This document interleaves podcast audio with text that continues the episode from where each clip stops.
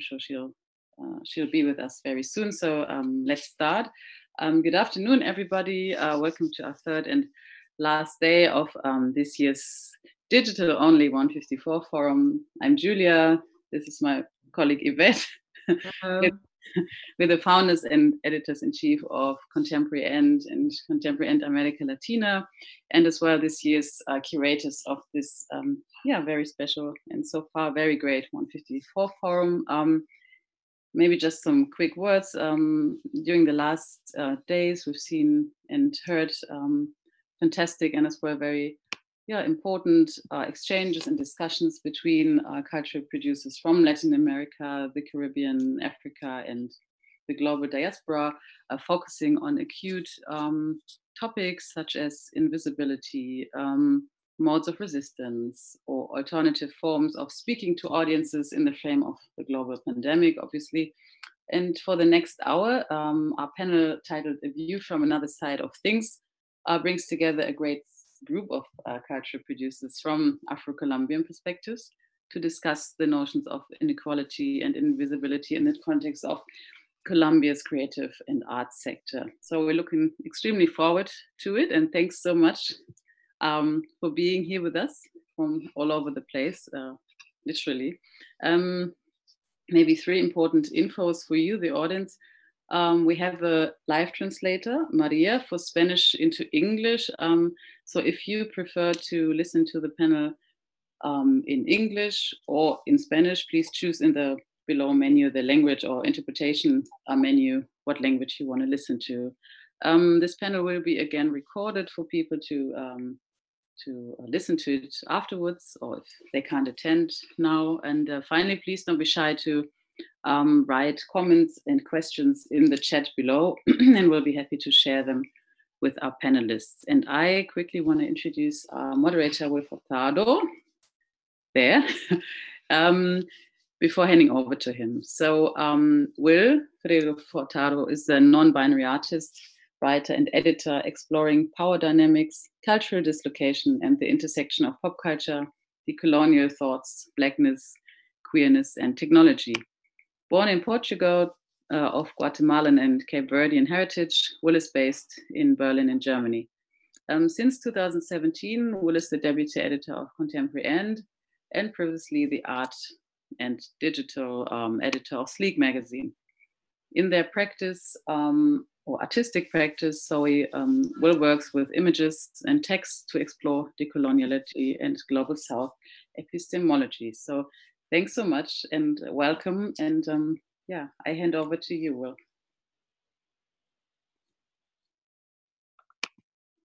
Hola a todos, uh, buenos días y buenas tardes. Y gracias a Julia y Yvette por la invitación y, y, a 154 por la organización, invitación y a todos los invitados y las personas mirando desde casa donde estén.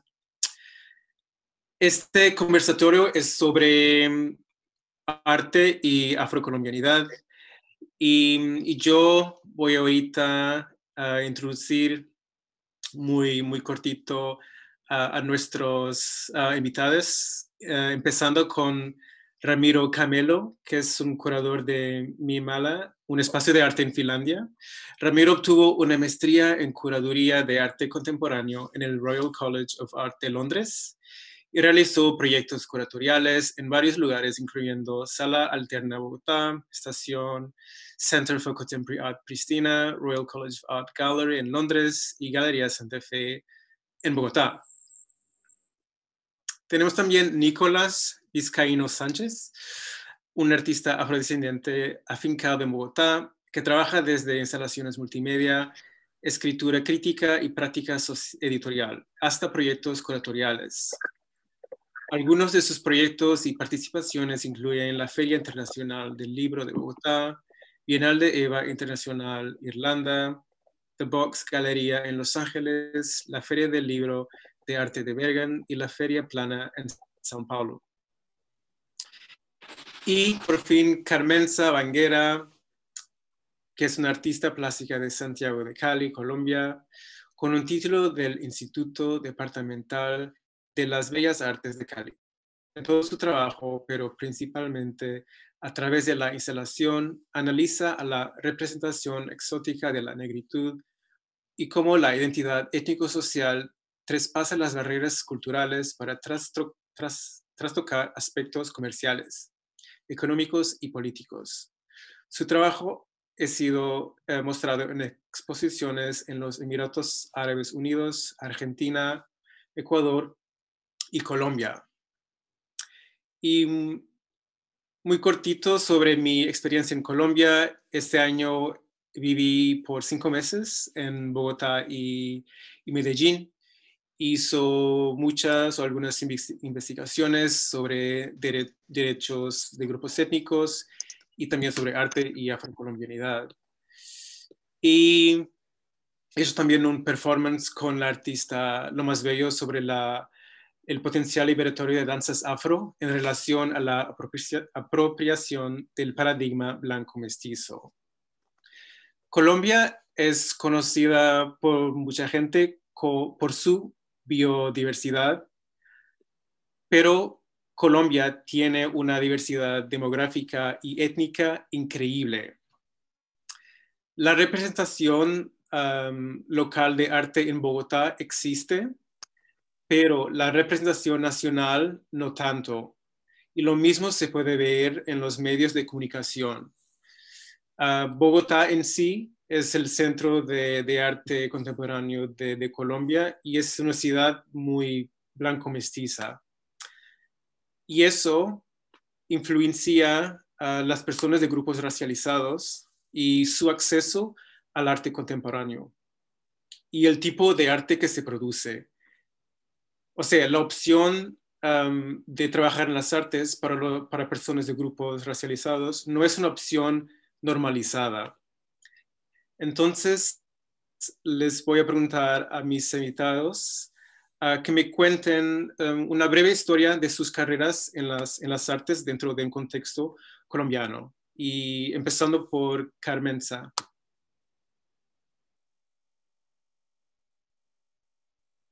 Sí, Carmense, ¿me escuchan?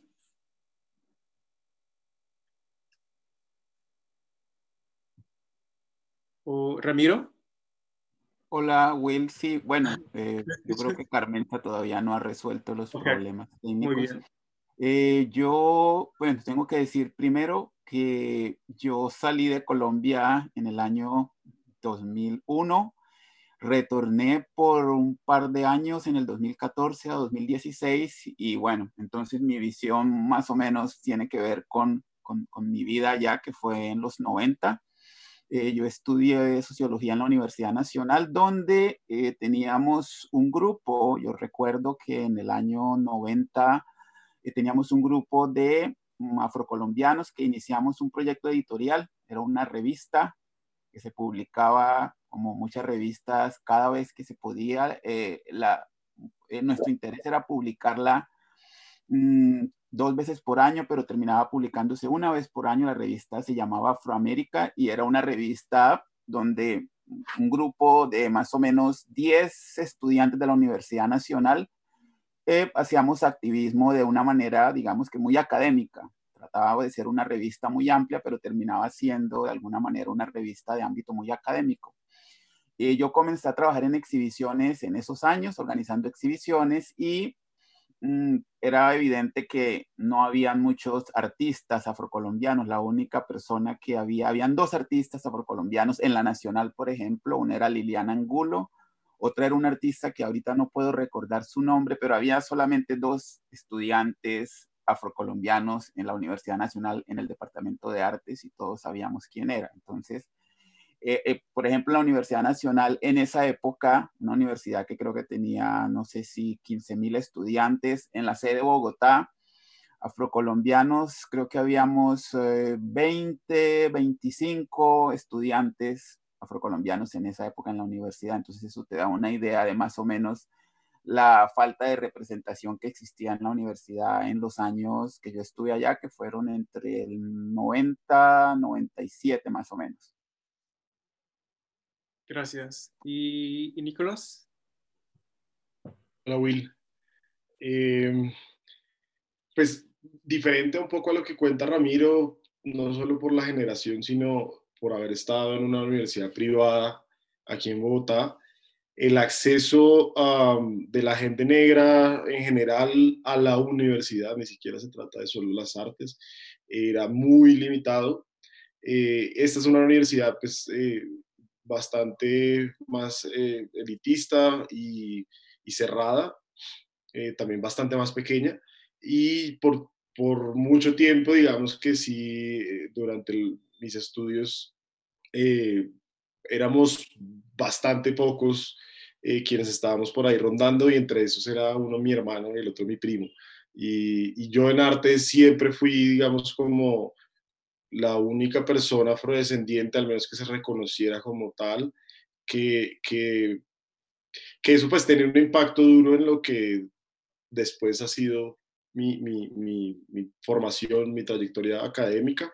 Mm, pero, pero viniendo de estos círculos de formación ah, en bellas artes, en artes, eh, sí la pregunta siempre ha sido cuáles son los espacios, ah, no solo de formación, sino cuáles son los espacios de socialización de, de, eh, de las personas que somos racializadas o, como, como también nos identifiquemos étnicamente.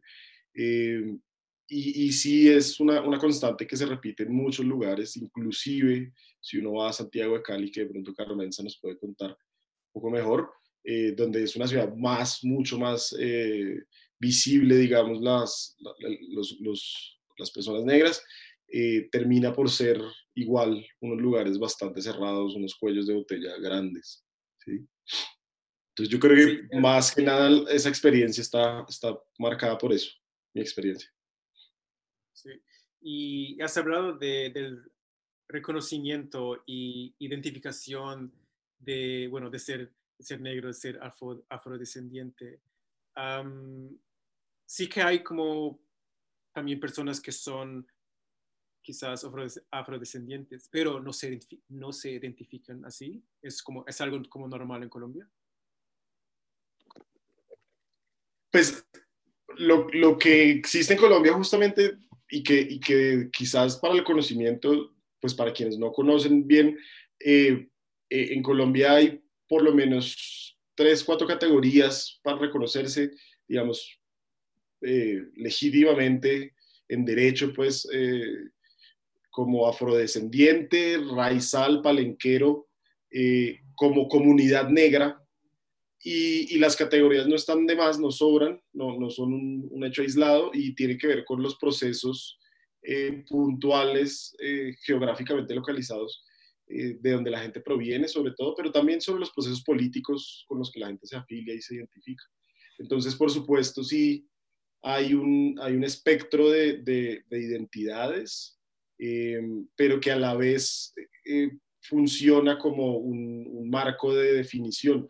Por supuesto, hay personas que de pronto no se preocupan o no se identifican como tal, eh, pero, por supuesto, pues, eh, mejor dicho, eso es bien cambiante según el contexto donde uno se mueva. ¿no?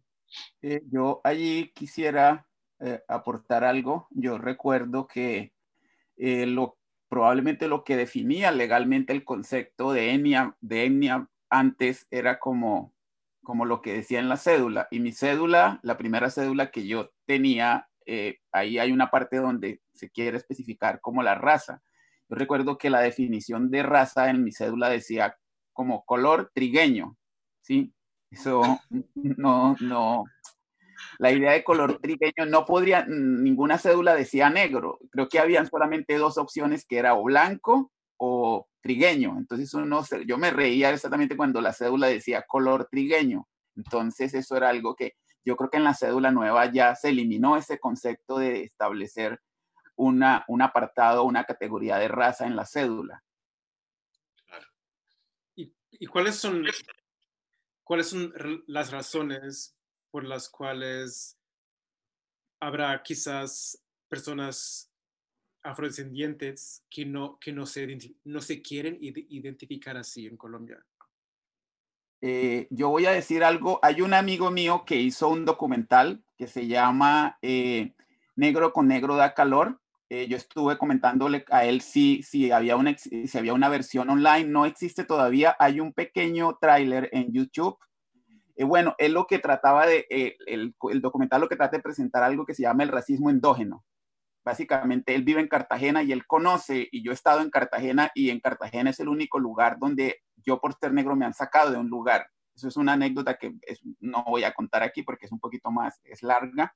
Entonces, en Cartagena existe un racismo eh, muy, muy arraigado y mucha gente sabe que la única manera de superar el racismo es blanqueándose, como se dice normalmente. Blanqueándose significa alisarse el pelo, eh, no vestirse de determinada manera, vestirse de alguna manera para poder, para poder eh, superar esas barreras que existe y lograr un puesto público, ese tipo de cosas. Entonces hay muchas razones porque la gente decide en ese concepto de blanquearse. Entonces habla, de, habla del racismo endógeno en Cartagena y el video habla de eso, de personas que reconocen que algunas personas de la raza negra intentan básicamente, eh, como es, moverse de, la, de, de, su concepto de negritud, porque es el concepto, a ser un poquito neutrales para poder básicamente moverse en, ambos, en, ambas, en ambas áreas. ¿Y crees que, que, eso, que este proceso es distinto en, un contexto de arte contemporáneo? O sea, artistas en este contexto tienen como una forma distinta de, hacer eso también o cómo lo ves? No, yo no creo. Yo, eh, eh, nosotros a veces eh, dentro de eso que, que, que, que, que, yo comentaba que nosotros teníamos una revista y hay alguien que yo quiero mencionar que yo creo que de pronto no es conocido por mucha gente que se llama Ángel Perea Escobar. No sé si tú has escuchado de él. Él, él es un periodista colombiano, una persona que para nosotros fue muy influencial porque él era el único periodista en Colombia en los años 90 afrocolombiano que tenía, un, que tenía una columna en un periódico nacional. Yo recuerdo que él escribió una, la historia del reggae en cuatro, en cuatro entregas en el magazine dominical del espectador y nosotros nos juntamos con él porque queríamos crear como, un, como una como un grupo de intelectuales afrocolombianos que nuestro sueño era crear algo así como una revista como el equivalente de Ebony en Colombia. Y queríamos encontrar, y él fue una persona con la que nos reunimos para ver si eso era posible y nos dimos cuenta que era muy difícil. ¿Por qué? Porque las personas más importantes afrocolombianas en Colombia pertenecen al mundo de la música y el deporte. De ahí para allá no hay nadie más. En ese tiempo había muchas personas, la única persona que de pronto eh, se volvió como una figura fuera de esos campos, y yo creo que, que, todavía lo es, no, no soy interesado en política, no, no me, era Piedad Córdoba. Nosotros estábamos interesados en cómo podríamos llegar a gente, a músicos colombianos y deportistas que estuvieran interesados en hablar de raza y de defender, eh, de defender el concepto de negritudes, pero nos dábamos cuenta que muchas de esas personas, para no dejarlo solo en el arte, no estaban interesadas en hablar de raza porque eso hacía que se volviera, que ellos de alguna manera eh, cerraran puertas. Y entonces nosotros nos dimos cuenta de, yo, yo, yo leía, eh, tuve la posibilidad de tener en mis manos eh, una copia de Karim Abdul-Jabbar, Giant Steps, como Pasos de Gigante, y decía, nosotros no tenemos una versión en Colombia de Karim Abdul-Jabbar, un, un deportista que hable de los conceptos de raza cuál es la versión colombiana de, por ejemplo, de Nina Simón, por decir algo. No teníamos las personas que trabajan en, raza, en, en, afrocolombianos, en la cultura, básicamente nunca tuvieron como este, concepto de hablar de raza, a excepción de, de, básicamente Manuel Zapata Olivella, que fue una persona fundamental, y de Elia Zapata, que, que paradójicamente murió por una complicación de malaria, ¿sí? Que, que, que, que tuvo cuando estaba en África. Entonces nosotros nos dábamos cuenta que las personas de la música y del deporte no estaban interesados y nosotros para hacer esa revista necesitábamos dinero que no teníamos, pero al final esa, esa, esa, esa ese sueño nunca se realizó. Um, Will, Will, can you hear me? Um, could you, um, yeah, now, Maria, I just thought maybe um, you can ask um, if you can hear us. Yes? Can you yeah. hear?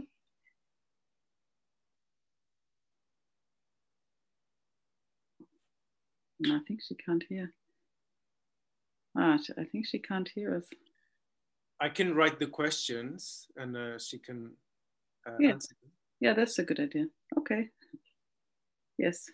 maybe do this. Or you know what? Well, maybe ask the next question, and Nicolas and Ramiro can start answering, and she can read it at the same time, and then answer the question coming third place. You know what I mean? okay, I'll do that. Yeah.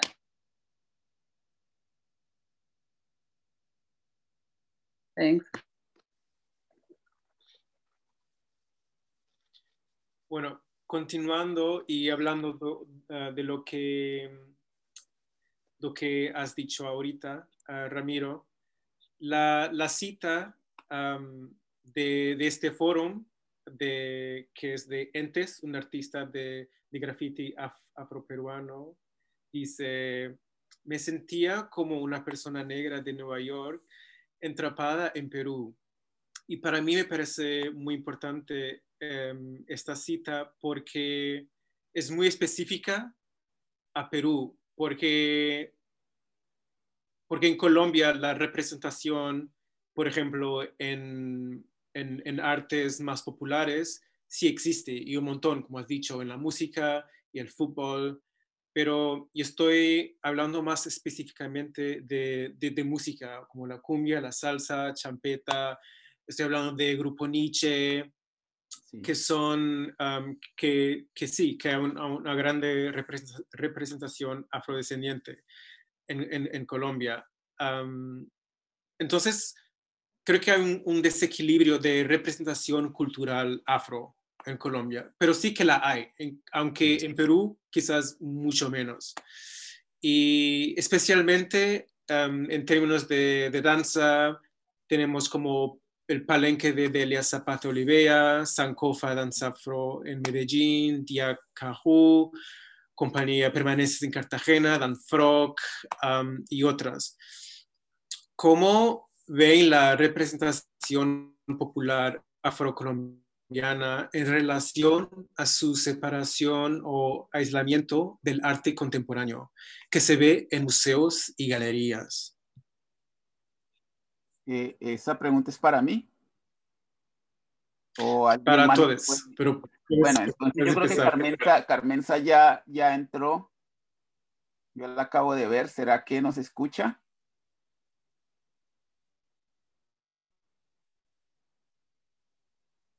No, I think she's on the other channel, Maria. So uh, maybe, Will, you could write the question in the chat for her. Yeah. Lo, lo que creo, lo que creo de, de Carmen es que quizás no tiene la versión actualizada y no está yeah. en, entre canales. Yeah, she's in the English channel. Yes, that's why. Um, Will, maybe you can write down the question. Yes.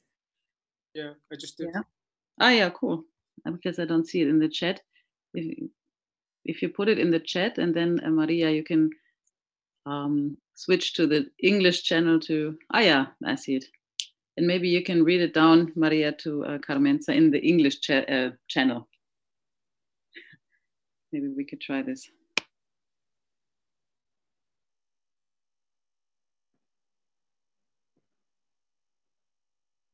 Pero si me, me hago entender con la pregunta.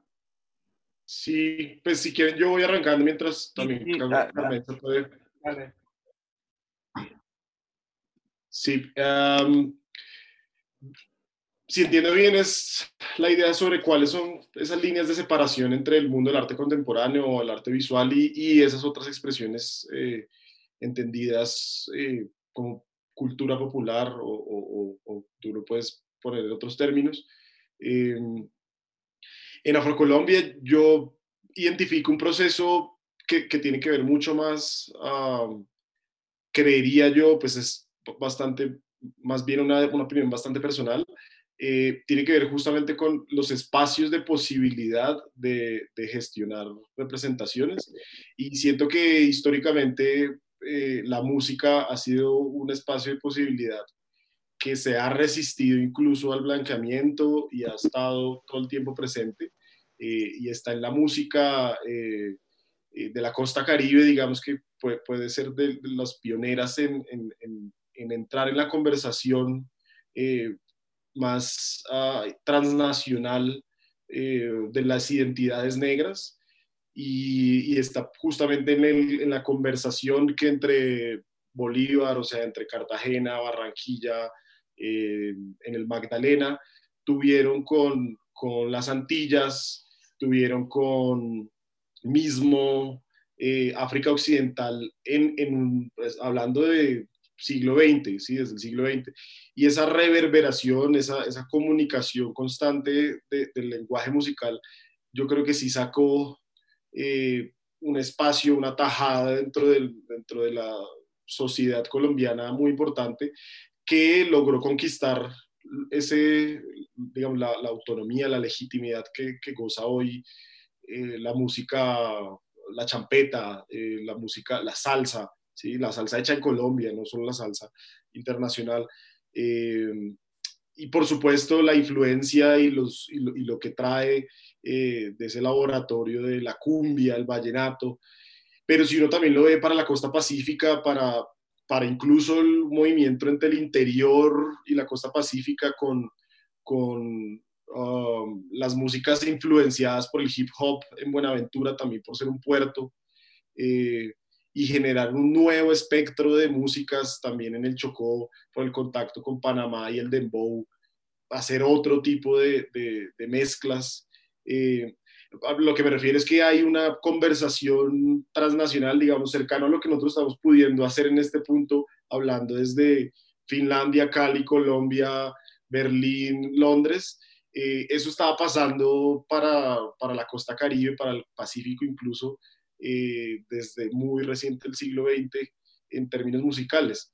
Eh, y por supuesto de ahí la danza está, está, está, pegada. Entonces yo creo que para, para, para resumir, es, hay un espectro de posibilidad de, de, de, que no es de solo, no es, una, no es una concesión que se da, eh, a la gente negra, a las expresiones de la cultura afro, a la negritud, sino es un espacio que se ha batallado y se ha ganado ya con más de 100 años pues, de, trabajo en ese sentido, fonográfico, eh, pues discográfico en ese sentido. Entonces eso, es un camino como para entender, yo creo, esa, ese, ese, campo. ¿Y crees que hay razones específicas por la, por la cual, por ejemplo, hay, hay tantas divisiones entre este, estos tipos distintos de producción artística afro, afro en Colombia. Salsa es salsa, artes plásticas son artes plásticas, danza es danza. Mm, y no sé, por ejemplo, no sé, aunque, aunque haya un, movimiento de danza contemporánea afro en Colombia, tampoco mm. se, se, ve eso en museos y galerías, por ejemplo. Porque hay a esa, a esa división entre, entre arte contemporáneo y otras artes afrocolombianas? Yo creo que se debe al hecho de que Bogotá es básicamente el centro que, que canibaliza todo lo que no está en Bogotá. En, de mi experiencia, por lo menos, en los años 90, ningún artista mm, afrocolombiano o no, podía vivir o crear un nombre fuera de Bogotá. Yo conozco ejemplos muy claros de artistas que tuvieron, el, que estuvieron, por ejemplo, representación en el Salón Nacional de Artistas, que es el evento más importante, pero fueron artistas que vivían fuera de Bogotá y que por razones económicas no podían estar en Bogotá y tenían que regresar a sus regiones. A, yo conozco artistas de Bucaramanga, artistas de Barranquilla, artistas de Cali, que no podían darse el lujo de estar en Bogotá y literalmente desaparecían por mucho tiempo por esa razón, porque no podían estar en Bogotá y Bogotá era el centro donde estaban los museos y donde están las galerías. Entonces eso ha cambiado ahora, ha cambiado muchísimo porque hoy existen lugares de residencias que tienen nombre internacional como en Cali, lugar a dudas, en Barranquilla, La Usurpadora, en Bucaramanga, en, los 90 eso no existía, o tú estabas en Bogotá o no existías para el arte. Entonces yo creo que esa ventaja, la, no sé si la están utilizando los artistas de las regiones sobre todo, aunque hacen salones regionales, no sé si los salones regionales tienen un impacto sobre lo que pasa en Bogotá, pero para mí es un, es un asunto de, en mi experiencia en los 90, de que del centralismo de Bogotá que no permitía que ninguna artistas viviendo fuera pudieran tener como un reconocimiento a nivel nacional. Sí, sí, yo creo que es que también es, esta, ese énfasis geográfico del que habla Ramiro se, se acentúa o digamos se, se refuerza eh, no solo por las, las barreras que existen al interior del mundo del arte plástico, el arte contemporáneo, el arte de exposiciones, por ponerlo de una manera, eh, sino que justamente eh, sí tiene que ver con todo lo estructural, que es de ahí para atrás, entender que las escuelas de arte, digamos, volviendo a la primera pregunta, las escuelas de arte que formaban profesionalmente a quienes después iban a ejercer en el mundo del arte, quienes ejercemos, quienes estamos, digamos, eh, rondándolo, eh, pues no tenían una, un énfasis muy eh, marcado a, que la formación visual, plástica, era, digamos, también una expresión completamente, por supuesto, legítima y normal dentro de las comunidades negras en cualquier lugar donde usted esté. Entonces era una idea, se convirtió en una, más bien como yo creo, en una forma de, reforzar que quienes, quienes quieren ejercer un arte siendo negro tienen que bailar o tienen que hacer música. ¿sí? Eh, hay también una especie de estereotipia, de, de, hacer un estereotipo eh, de cuáles son las artes permitidas en ese sentido, porque justamente cuando uno va y mira entonces hoy día, ya no solo en los noventas, los programas de formación artística, tengo, tengo un conocimiento en, el, Chocó, eh, las escuelas, eh, cuando, cuando se finaliza, digamos, en los últimos años, antes de graduarse de bachiller, las posibilidades de trabajar en artes son música y exclusivamente música. Y eso sí, hay músicos maestros, pero no, se estimula que haya suficientes eh, representantes, suficientes trabajadores eh, en el mundo visual. Entonces también tiene que ver con una idea estructural, creo yo, con la educación, con los, escenarios donde se motiva que la gente participe en esos espacios de exposición, en esas galerías que tú dices, Will. Vale, gracias. Carmenza, ¿me escuchas? Estoy intentando hablar con Carmenza a través del canal en inglés. Miss... Uh, well, you would need to change the channel to English. Yeah, I've, yeah. I've already done it. Oh, yeah, really? Okay. I'm on the English channel. Eh, no, los, ¿Me pueden escuchar? Sí. Ahí yo la escucho. Eh,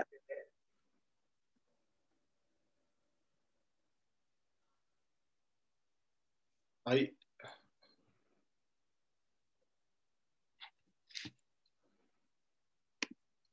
¿Me, escuchan? Sí. Ahí yo te escucho. Sí, ya se escuchó. Bueno, en lo personal, hola, ¿cómo están? En lo personal, eh, la relación con los centros culturales, eh, en el caso como, como artista, eh, también ha sido un poco también de resistencia. Creo que durante los últimos años la, la, la intervención o la invitación al artista a ser parte de esta, de esta movida, estos centros culturales, eh, tiende mucho a, mm, a, estar sujeta como a la celebración, ¿no? De la, del como a las a las cumplimientos está un poco y entonces por ejemplo en el personal siempre he visto tener participaciones en meses como el febrero o en mayo porque febrero para muchas instituciones norteamericanas es History Month y y en mayo, pues Colombia se, se, se celebra, comillas, la, la herencia Entonces, que he evitado ser un recurso únicamente como para esta eh, y poder así abrir un poco como la brecha y, y dejar de, de, ser como la cuota de, de estos meses.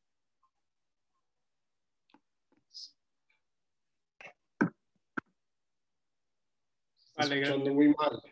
Sí. Sí, no sé, es muy difícil. No sé si quizás intentas apagar la cámara un rato, de pronto la, la conexión te mejora. La, es el, el Wi-Fi. Yes, that would be good. Si puedes apagar la cámara un rato. ¿Todes?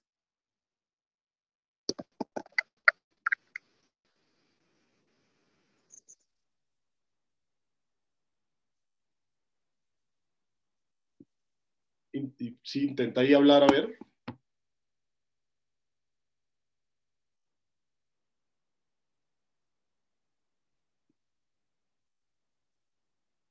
Aló.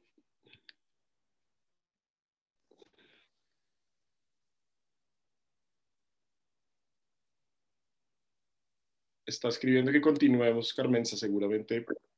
Okay. Muy bien, entonces...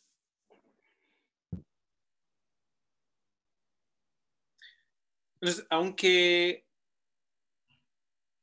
aunque Bogotá ya no sea como el único centro de arte en Colombia, todavía es el, es el centro más grande de Colombia de, de arte contemporáneo.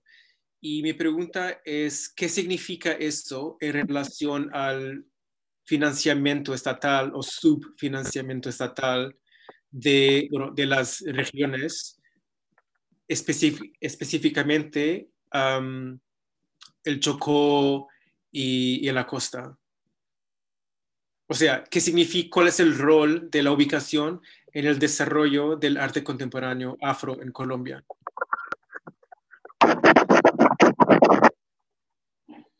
Yo, yo creo que de pronto una cosa que Ramiro ha estado eh, mencionando hace, hace un, rato que tiene que ver con la forma en la que, por ejemplo, nacionalmente se estimula la producción artística. Eh, tiene una el, el, digamos, el formato más conocido, más grande, el Salón Nacional de Artistas. Eh, no sucede solo en Bogotá, es itinerante. Eh, pero es, en un sentido el programa se complementa nacionalmente con los salones regionales.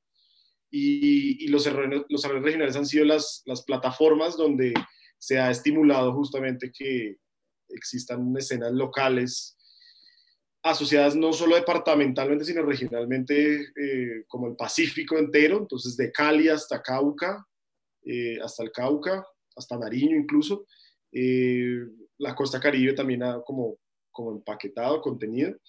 Mm, y, yo creo que justamente la forma en la que ha circulado el dinero y la forma en la que el esfuerzo eh, ha estado concentrado, y hay que reconocerlo, yo creo, eh, es a intentar que, que, exista una autonomía que yo creo que ya desde, o Ramírez nos podrá contar, pero mejor como yo creo que desde los, de los años 90 ha habido una gran diferencia hoy y, existe, casi como los lugares que mencionó Ramiro, en Cali, un centro fuerte de arte, un par de centros fuertes de arte, y, por fuera de, los, de las instituciones, digamos, más oficiales, por decirlo de alguna manera.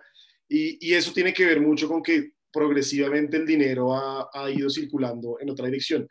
Por supuesto, eso siempre va a ser insuficiente y yo creo que para las artes en el país eh, eso está muy marcado por, y ahí sí hay un comentario político y es la forma en la que se concibe la cultura para nuestro país eh, siempre es una cartera o un puesto político eh, que, que, es muy disputado, pero a la vez es realmente como un lugar para posicionar agendas políticas de los, de los gobiernos de turno y por decir algo, la, quien es la ministra hoy, que es una mujer afrodescendiente, no tiene ningún tipo de idea, ningún tipo de relación con el arte, sino hay una conexión política con el presidente.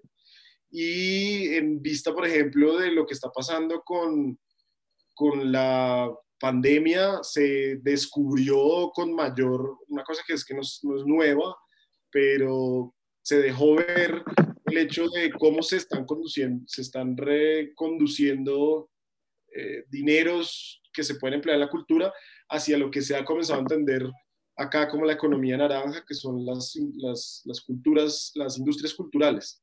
Y eso es un proyecto político de gobierno para, eh, digamos, en ese sentido es desfinanciar la producción cultural autónoma que se ha ido eh, afianzando en los territorios y, y, en ese sentido sí es una, digamos, una, una reafirmación del hecho de que la cultura está completamente politizada en este punto, eh, incluso muy conectada con la memoria para qué es lo que vamos a narrar y qué es lo que se quiere que quede como oficialmente como la memoria nacional.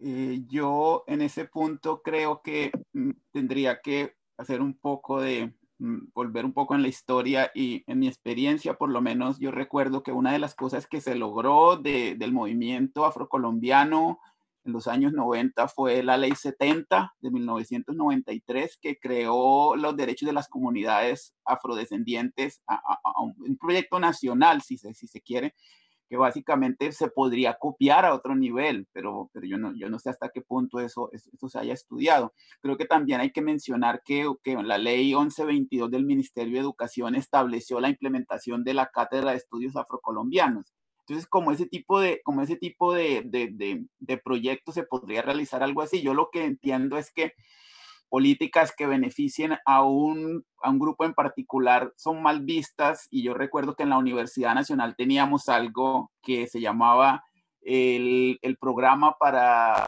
que el programa para estudiantes de municipios pobres, que era lo que hacía era que estudian, los mejores estudiantes del municipio de menores de 10.000 habitantes tenían directamente acceso a la Universidad Nacional sin necesidad de examen.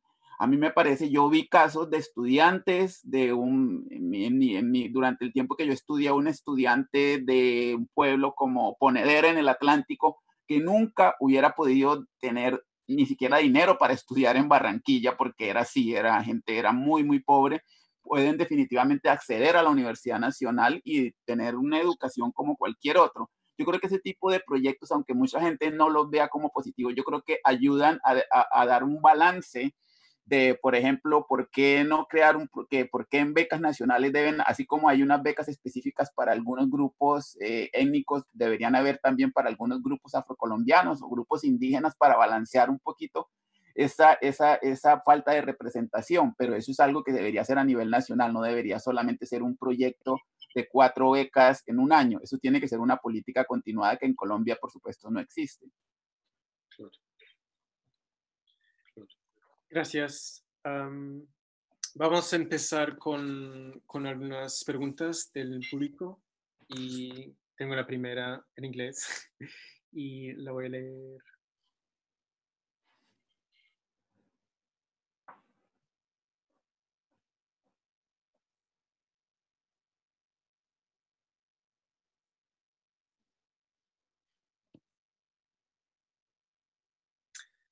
Entonces, en términos de la invisibilidad, invisibilidad de, arte afro en Colombia, ¿cuáles son o fueron la, influencia positiva de, del Internet y, los, las, medios, las redes sociales y bueno, la tecnología?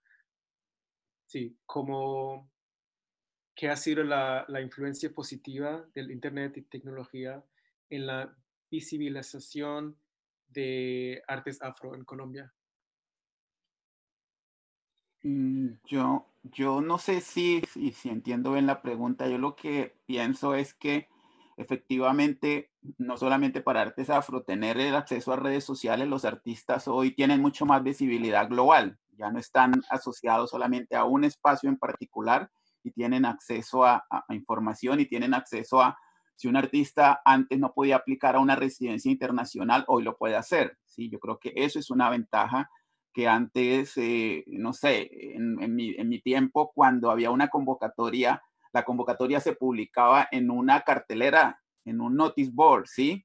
Y la gente solamente la veían los que estaban en Bogotá, que iban al ICETEX. Nosotros íbamos al ICETEX porque yo quería estudiar afuera, pero solamente podría ver las informaciones en una cartelera de papel que a veces se, se hablaba de que no se publicaban para que solamente pudieran aplicar ciertas personas. Hoy en día eso ya no existe porque cualquiera, cualquier información en Open Call aparece en Internet y uno puede ir a los sitios a acceder. Entonces creo que eso, por decirlo de alguna manera, es un ejemplo positivo. Digamos, hay esa, esa experiencia de Ramiro está bien extrema, sí. Eh, pero yo considero que justamente el, hoy día puede que esté sucediendo en una escala, yo creo que hay como una utopía pensada alrededor del Internet, como si fuera eh, el cambio que, que, puede traer o acercar los mundos, eh, pero justamente si hay cosas estructurales que nos han resuelto en, en los territorios, en mismo Bogotá, en mismo Cali, Cartagena, eh, eh, no es tanto el acceso lo que puede hacer la diferencia en términos de, de visibilidad. Eh, por supuesto contribuye, por supuesto es una herramienta, eh, pero lo que estamos detrás, o sea, de lo que estamos detrás eh, cuando hablamos de invisibilidad, son de discursos y son de estructuras, digamos, materiales que imposibilitan que, nuestras representaciones salgan al frente eh, no, no solo como imagen o como circulación de imágenes, sino como eh, enunciación permitida, eh, y me refiero a la participación que existe actualmente de artistas afrodescendientes, mujeres, hombres, de diversidad, de orientaciones diversas en los museos que existen en, el país. en la colección más grande del país, que la tiene el Museo del Banco de la República, la, representación es inferior al, al, 2%. ¿sí? Y, y, eso no, o sea, podría, podría haber un, proceso de visibilización progresiva que el Internet puede, podría acelerar y ayudar, eh, pero si estamos hablando frente a políticas de adquisición, si estamos hablando frente a espacios de exhibición, si estamos hablando frente a financiación de carreras, educación, eh, el Internet va a ser una palmada en el hombro. Pues tener o no Internet va a ser una palmada en el hombro en muchos sentidos, de visibilidad. Sin embargo, eh, generación, digamos, la gente un poco más joven, sobre todo las mujeres más jóvenes eh, afrodescendientes, eh, en Cali, en Bogotá, con mucha presencia desde Barranquilla, en Medellín, están haciendo espacios y voy a hablar de tres proyectos que yo creo que tienen muy, muy centrado y muy pensado eh, la, herramienta de Internet. Uno se llama Sabache Arte, que lo pueden buscar en Instagram. Y Azabache tiene una constante eh, publicación eh, muy cuidada sobre entender el arte negre, diverso, de las generaciones más jóvenes y que están conectadas con, República Dominicana, con Nueva York, con...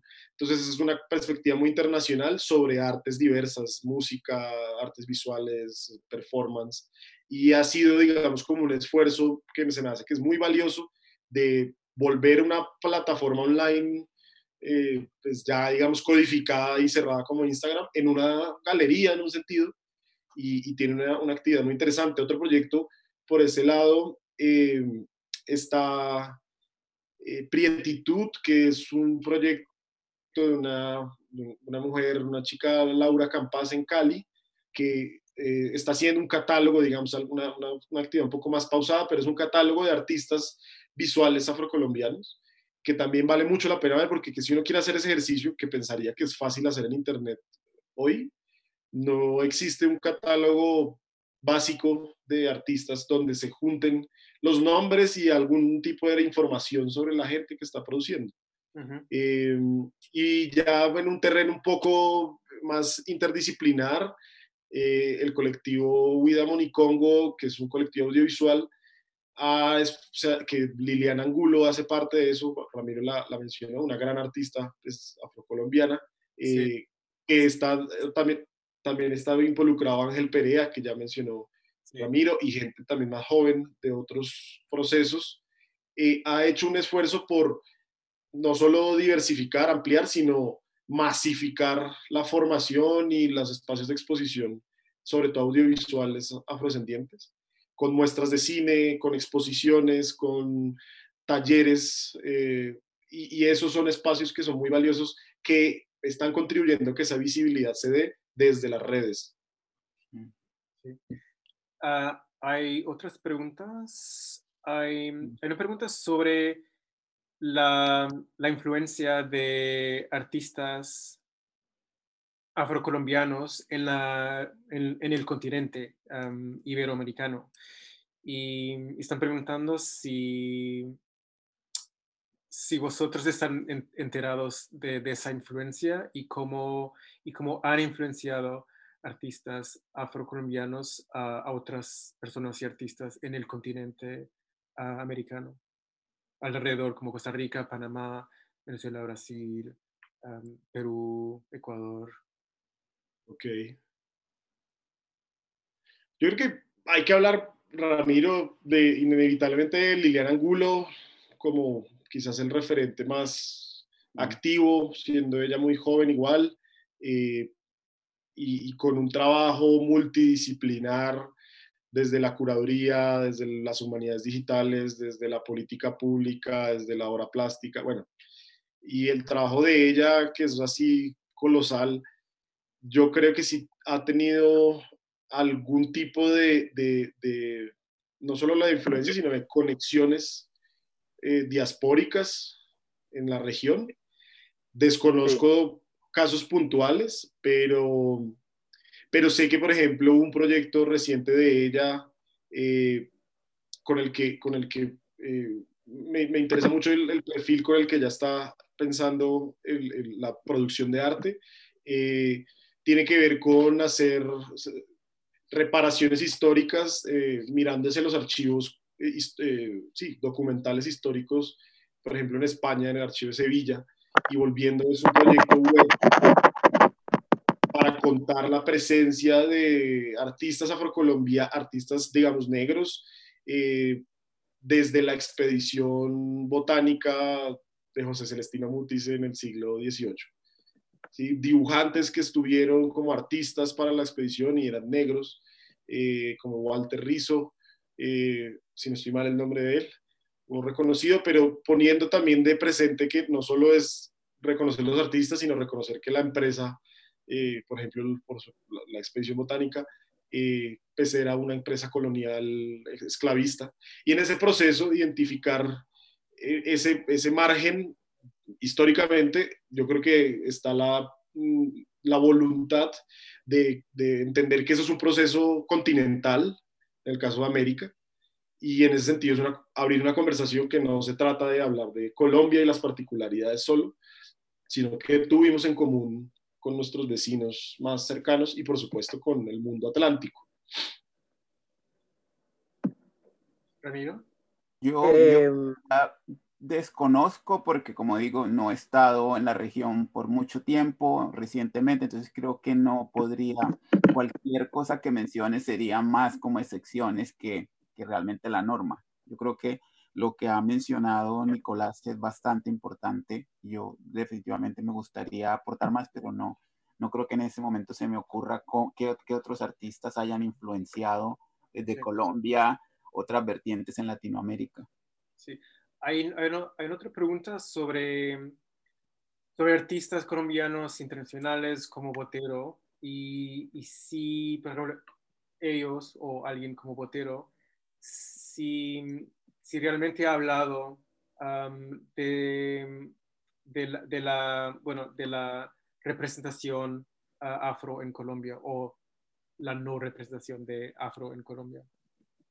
No, no, que yo sepa, no, realmente. A mí lo que me llama la atención...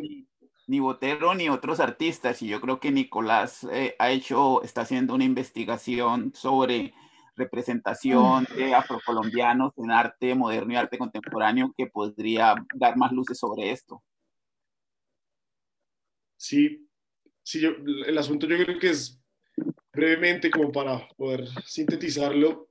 Eh, nosotros hemos tenido una tradición de representaciones visuales de artes plásticas de la gente negra eh, que se ha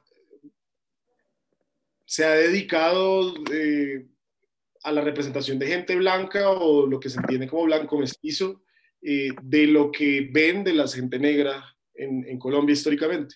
Y si uno va y revisa, y por eso llamaba la atención sobre la porción de artistas afrocolombianos que hay en, los museos grandes, no como, eh, como artistas justamente, como que su trabajo está expuesto, lo que muestra es que si vamos a tener representaciones de la gente negra, esa representación la va a hacer una persona blanca. ¿sí? Entonces acá tenemos a Guillermo Wiedemann, acá tenemos a Hernando Tejada, eh, tenemos a eh, Julio Abril, eh, María Gena Rodríguez, escultores de, arte moderno, que, hicieron entonces unas representaciones y, digamos, claro, con una cercanía y una, una, aproximación plástica interesante, pero que al final lo que, hace, lo, que muestra es no, no, hay, no ha habido masivamente una forma de vernos, de autorrepresentarnos, eh, que, se, que esté en los lugares protagonistas. No es que no haya existido, sí existe, por supuesto, de ahí es, está la invisibilización, eh, sino que quienes van a exponer son, por supuesto, durante muchos años, lo que se ha visto, si se quiere hablar de arte de, mujeres negras acá, entonces vamos a mostrar a Ana Mercedes Hoyos y, lo que hizo eh, yéndose a Palenque a, pintar a mujeres y a niñas negras. Y, esa, digamos, ese patrón de representación sí deja muy claro que, que, lo que hay es una agenda política, eso no puede ser, eso no son casos aislados, eso no es coincidencias. Existe una forma de bloquear que no exista una representación en nuestros propios términos.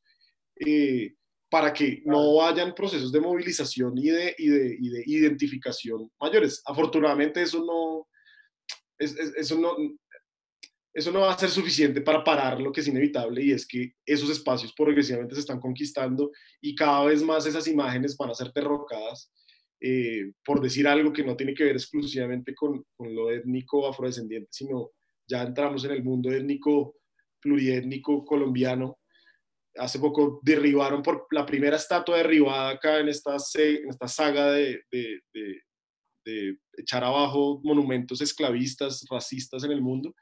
En Popayán echaron abajo la, la escultura de, Sebastián de Belalcázar, uno de los conquistadores, de los invasores españoles, y eso tiene que ver con conquistar los, los espacios de, de, visualidad que queremos tener ahora. Vale, gracias.